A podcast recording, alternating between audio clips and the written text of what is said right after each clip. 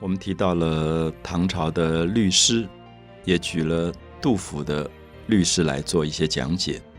那我们也可以看到，律诗当然不只是杜甫的特征，在很多的唐代的诗人的句子当中，都会看到一种律诗的某些严格。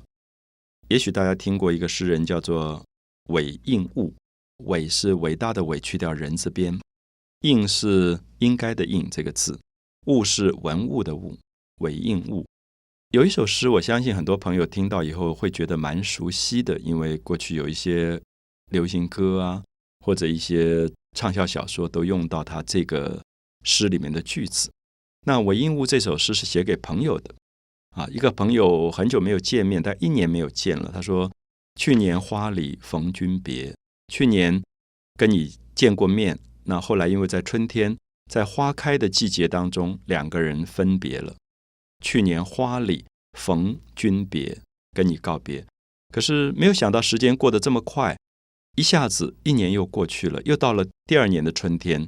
所以他说：“今日花开又一年，今天花又开了，已经过了一年了，已经分别了一年。所以你可以看到，去年花里逢君别，今日花开又一年。”有一点平铺直叙的感觉，可是到第三句、第四句的时候，就是对联形式出来了。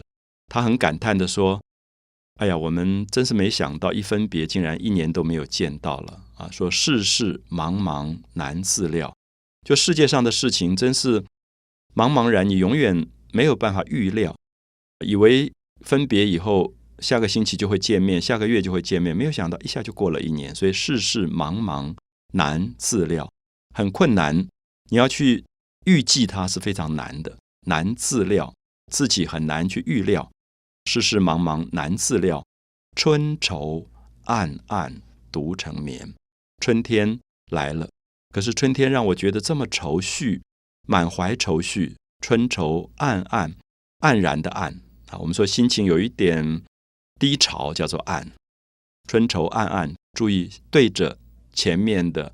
这个句子，世事茫茫，世事对春愁，茫茫对暗暗，春愁暗暗独成眠，独成眠是一个人睡觉，有一点孤独，有一点寂寞，有一点孤单的感觉。世事茫茫难自料，春愁暗暗独成眠，一副对联。所以我们看到三四句的确是对联的形式，我们再看第五句、第六句，又是一副对联。因为韦应物这个时候在做官，同时他又身体不好，常常生病。他就说：“身多疾病思田里，身多疾病，就这个身体老是生病，一下感冒，一下伤风的。身多疾病思田里，因为常常生病，所以觉得不要做官了吧？因为做官每天要开会、上班、打卡，蛮辛苦的，所以思田里就有一点想思想的思。”有点想退休了，田里，大家注意一下，田里在古代说，如果不做官，就回到老家去种田嘛，所以这个叫做归隐啊，就是归去来辞、归去来兮的意思啊，就有点归田里。他说，因为身多疾病，身体不好，所以不想做官了，就想提早退休，回到自己老家去种田。亦有流亡馈奉钱，亦是一个口底下一个巴蜀的巴这个字。我想大家知道“邑”这个字在古代是城市、城市或者市镇的意思，叫做“邑”。邑有流亡，什么意思呢？我们知道韦应物这个时候在做一个官，这个官可能是管一个城市的啊，比如说一个市长这样的身份。那么古代他做这样的官要拿政府的薪水的，所以他叫做俸钱，就是薪俸，领国家的薪水。可是他说馈俸钱，他觉得拿这个薪水拿得很惭愧。为什么？因为他觉得他没有把官做好，没有做好的原因是因为亦有流亡，就是这个城市总是有人流浪出去，很穷，在街头流亡，没有饭吃。他就觉得你做官做到老百姓没有饭吃，然后在街上流亡流浪，不是很惨吗？所以他觉得我很惭愧，拿这个薪水。亦有流亡愧奉钱，所以大家感觉一下，身多疾病对亦有流亡。又是对仗的句子，身多疾病思田里，思田里对愧奉钱，好，所以三四句、五六句都是对仗。那么，因为这一个诗是写给好朋友的，而且特别想问朋友说：我们都告别一年了，分别一年了，有没有机会可以见面？而且可能是这个朋友写了一封信给他说：什么时候你会来？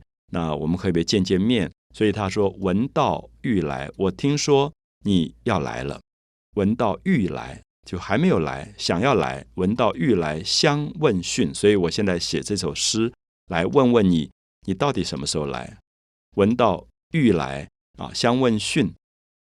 西楼望月几回圆？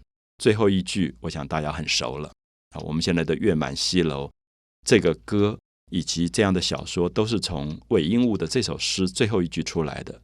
西楼望月几回圆？他是跟他的朋友说，那在西边的这个楼房，因为我们过去自己是做东道，所以主人常常住在东楼。有朋友来做客，就住在西楼。如果家里够大的话，就住西楼。所以西楼表示说：“你什么时候来呢？那我把西边的楼房打扫干净来接待你。”西楼望月，那个时候我们一起看月亮。这个月亮什么时候会圆呢？好，我想大家知道，古代认为月亮圆就是团圆，是朋友见面。所以西楼望月几回圆。好，所以在这首诗里又是一首律诗。所以不只是杜甫，包括韦应物。他们都在律诗当中做了很多非常巧妙的安排，所以如果大家熟悉这样的一首诗：“去年花里逢君别，今日花开又一年。世事茫茫难自料，春愁暗暗独成眠。身多疾病思田里，亦有流亡愧凤前。闻道欲来相问讯，西楼望月几回圆。”可以感觉到非常美的一种诗句的排列，而且在现代的社会当中，还竟然能够影响到流行歌的出现跟畅销小说的出现，所以它的文学的魅力并没有完全消失，它的影响力也都还存在。